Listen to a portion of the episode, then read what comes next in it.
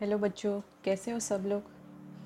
आज मैं आप सबके लिए, जैसे नवरात्रि के नौ दिनों की आपने कथा सुनी, ऐसे ही दशहरा की विजयादशमी की कहानी सुनाने जा रही हूँ। तो हमारी कहानी का शीर्षक है, राम ने कैसे रावण का वध किया। दशहरा या विजयादशमी नवरात्रि के बाद दसवें दिन मनाया जाता है। इस दिन राम ने रावण का वध किया था। तो चलो शुरू करते हैं ये कहानी। एक दिन की बात है। राजा दशरथ उनकी पत्नियों के साथ बैठे थे। राजा दशरथ की पत्नियों को था कि राजा दशरथ अपना जो बड़ा बेटा है, राम, उसको ही अपनी गद्दी सौंपेंगे क्योंकि राम बहुत ही पूर्ण पुरुषोत्तम और सर्व तरीके से अपने सब मान, सम्मान और कार्य में सबसे आगे थे। तो सबको यही था। लेकिन किसी वचन के अनुसार राजा दशरथ ने अपनी एक पत्नी कई कई का कहा मानकर राम को चौदह साल के लिए वनवास में भेज दिया। राम तो वनवास के लिए तुरंत ही राजा की बात सुनकर तैयार हो गए और उसकी आज्ञा को सिर पर चढ़ाते हुए वनवास के लिए जाने की तैयारी करने लगे। ऐसे में ही राम की पत्नी सीता ने बोला कि, भगवान, आप अकेले नहीं जाएँगे। मैं भी आपके बगैर यहाँ महल में रह क्या करूँगी? तो आप मुझे भी साथ ले लीजिए। वैसे राम ने उनकी बात भी सही मानी और राम ने सीता को साथ में ले जाने का मन हो ही नक्की कर लिया। अभी थोड़े ही समय के बाद लक्ष्मण भी आया और लक्ष्मण ने भी यही बताया कि, प्रभु, मैं आपके बगैर कैसे रहूँगा? जैसे आप मेरे प्रिय अनुज हैं, मैं भी आपका प्रिय अनुज हूँ तो आप मुझे भी साथ ले लीजिए। और राम ने लक्ष्मण और सीता को साथ में चलकर अपनी यात्रा शुरू कर दी।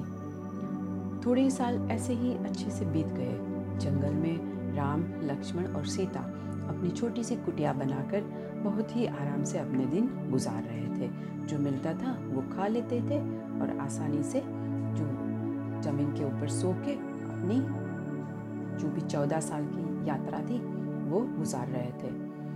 तब एक दिन सुबह की बात है।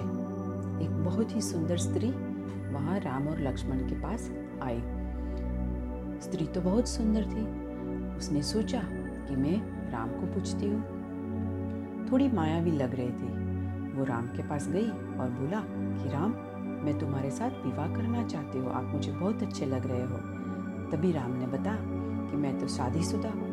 ये मेरी पत्नी है सीता। मेरी शादी हो चुकी है, सो मैं अभी दूसरी बार शादी नहीं कर सकता हूँ। लेकिन ये मेरा भाई अनुज है, तुम उन्हें जाकर पूछो। तभी वहाँ वो गई और उससे पूछा लक्ष्मण ने उसे मना किया कि नहीं, मुझे किसी से कुछ शादी नहीं करनी है। मैं ऐसे ही ठीक हूँ। लेकिन वो लड़की तो कुछ मानी नहीं और लक्ष्मण के साथ बहस करने लगी। तभी लक्ष्मण को गुस्सा आया और लक्ष्मण ने गुस्से में अपने तीर धनुष से वो लड़की का नाक और कान काट दिया। अभी लड़की बहुत गुस्सा हो गई और तभी उन्होंने उसका अपना खुद का स्वरूप, यानी कि जो असली स्वरूप था, वो दिखा दिया। और लक्ष्मण तुरंत ही समझ गए कि ये कोई साधारण लड़की नहीं, बट कोई मायावी शक्ति वाली लड़की है। वो लड़की वहाँ से तुरंत ही गायब हो गई और सीधी पहुँची अपने भाई के पास। ये लड़की भी दूसरा और कोई नहीं, बट सुपर्णका थी, जो कि रावण की बहन थी।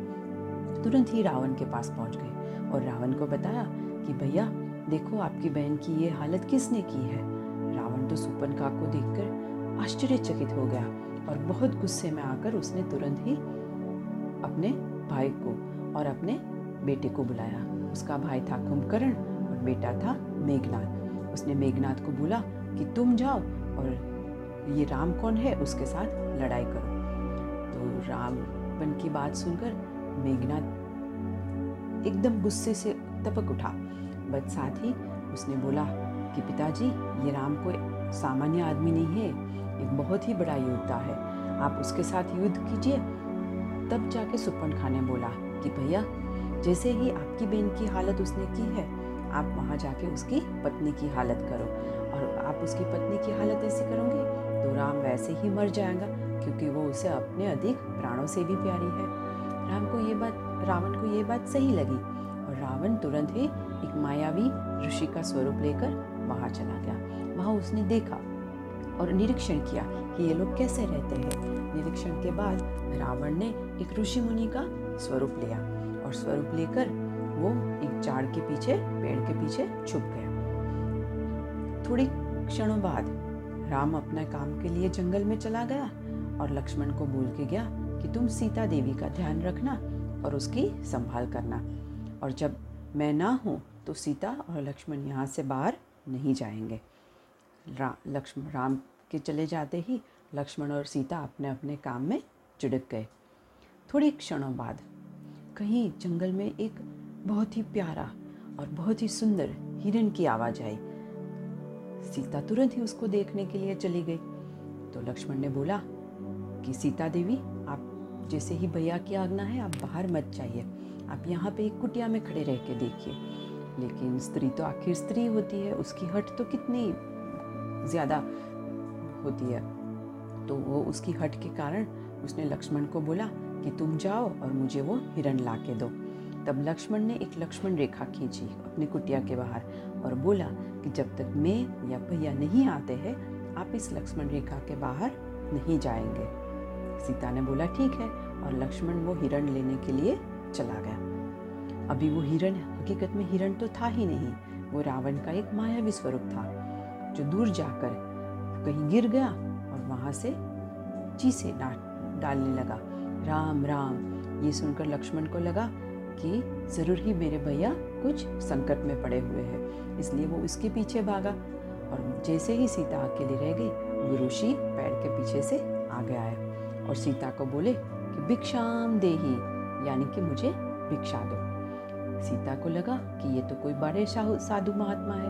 तो चलो उसको भिक्षा दे देती हूँ। सीता ने वहाँ लक्ष्मण रेखा के पास ही फलों की टोकरी रख दी, लेकिन साधु तो गुस्सा हो गए। उसने बोले कि क्या आप किसी को ऐसे भिक्षा देती है? बड़ी खराब बात है, अगर भिक्षा देनी ही है तो हाथ में आके दो। सीता ने बोली कि नहीं, मैं ये रेखा से बाहर नहीं आ सकती हूँ। लेकिन रावण ने बोला कि अगर आप नहीं आ सकती है तो मैं आपको श्राप दूँगा। आप ऐसे आप, मेरा अपमान नहीं कर सकती है। सीता को लगा कि साधु महात्मा की बात तो सच है, इसलिए सोचा कि चलो मैं रेखा के पास खड़े होकर ही दे दूँगी। सीता जैसे ही आगे बढ़ी, वो ऋषि मुनि ने सीता का हाथ खींचा और अपना असली स्वरूप धारण कर लिया और बोला कि मैं कोई ऋषि नहीं हूँ, मैं तो खुद रावण हूँ, मैं तुम्हें यहाँ से ले जाने आया हूँ। और रावण सीता को ले गया। पूरे रास्ते में उसने सीता के साथ ज़बरदस्ती की। ज़बरदस्ती कर सीता छूटना चाहती थी, लेकिन छोड़ तो नहीं पाई, बट उसकी कुछ कुछ निशानियाँ जंगल में यहाँ वहाँ गिरी। जैसे ही राम और लक्ष्मण कुटिया में वापस आए, उन्हें पता चल गया कि सीता का अपहरण हुआ है। तभी वहाँ पे एक वानरों की सेना भी उसे मिली और विभीषण भी मिले। विभीषण जो कि रावण का भाई था, लेकिन गुणों में बहुत अच्छा और बहुत आगे था। उसने सीता को जाते हुए भी देखा था। इसलिए उन्होंने रावण को सब मना किया, लेकिन रावण ने नहीं माना, बट ये सब बातें राम को बता दी। अभी राम ने जैसे ही जाना कि सीता का अपहरण हुआ है और वो भी दूसरा कोई नहीं, बट रावण ने किया है तो उन्होंने रावण के साथ युद्ध करने की ठान ली। इस युद्ध में रावण को मारने में विभीषण ने बहुत साथ दिया और ऊपर से जो हनुमान जी थे जो वानर सेना के प्रतिनिधि थे, उन्होंने भी अपनी पूरी तन, मन, धन, निष्ठा से राम की सेवा की और ये युद्ध में सहायता की। बहुत दिनों तक युद्ध चला। जब हनुमान जी ने पता लगा लिया कि सीता देवी और कहीं नहीं, बल्कि रावण की लंका में ही है तो वो वहाँ पे भी गए और वहाँ से काफ़ी घमासान युद्ध करके आए और फिर राम को वहाँ पे ले गए। राम ने वहाँ दस, पंद्रह दिनों तक युद्ध चला और युद्ध में कई बार ऐसा हुआ कि रावण का पुत्र मेघनाथ रावण का भाई, कुंभकर्ण सब लोग मारे गए बट रावण मर नहीं पा रहा था। युद्ध के आखिरी दिन जब युद्ध खत्म होने की तैयारी थी, सब मर गए, लेकिन रावण की किसी तरीके से मृत्यु नहीं हो रही थी। रावण को वो एक बार वध करता तो रावण का दूसरा सिर आ जाता, दूसरे सिर को मारता तो तीसरा सिर आ जाता था। ऐसे रावण के कई अलग अलग सुर खड़े हो जाते थे। राम ने लग, राम ने सोचा कि ये ऐसा क्यों हो रहा है? तभी जाके विभीषण ने बताया कि भैया, आप उसकी नाभि में तीर चलाओ। रावण का जो वध होने वाला है, वो उसकी नाभि से ही होगा। और तभी राम ने अपने तीर से रावण को नाभि में तीर चलाया और रावण का उसी वक्त खात्मा हो गया। तो उसी दिन रावण का वध हुआ। तो ऐसे राम ने रावण का वध किया और सीता को लंका से छुड़वा लिया।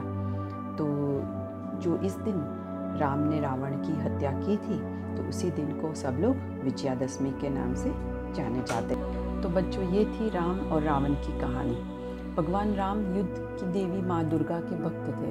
उन्होंने युद्ध के दौरान पहले नौ दिन तक माँ दुर्गा की पूजा की और दसवें दिन दुष्ट रावण का वध किया। इसीलिए विजयादशमी एक बहुत ही महत्वपूर्ण दिन है। राम की विजय के प्रतीक स्वरूप इस पर्व को विजयादशमी कहा जाता है। दशहरा पर्व को मनाने के लिए जगह जगह बड़े मेलों का आयोजन किया जाता है। वहाँ लोग अपने परिवार दोस्तों के साथ जाते हैं और खुले आसमान के नीचे मेले का आनंद लेते हैं। इस समय रामलीला का भी आयोजन होता है और रावण का विशाल पुतला बनाकर उसे जलाया जाता है। दशहरा अथवा विजयादशमी भगवान राम की विजय के रूप में मनाया जाए अथवा दुर्गा पूजा के रूप में, दोनों ही रूपों में यह शक्ति पूजा, शस्त्र पूजन हर्ष उल्लास तथा विजय का पर्व है और रामलीला में जगह जगह पर रावण का वध भी किया जाता है। तो बच्चों, यही है हमारी दशहरा की कहानी। दशहरे का उत्सव भी शक्ति के प्रतीक के रूप में मनाया जाने वाला उत्सव है। और इसी उत्सव के दौरान हमें ये पता चलता है कि अंत में हमेशा जीत सत्य की ही होती है। तो सत्य और साहस दोनों जीवन में होने चाहिए। यही दशहरा का अंतिम उपदेश है।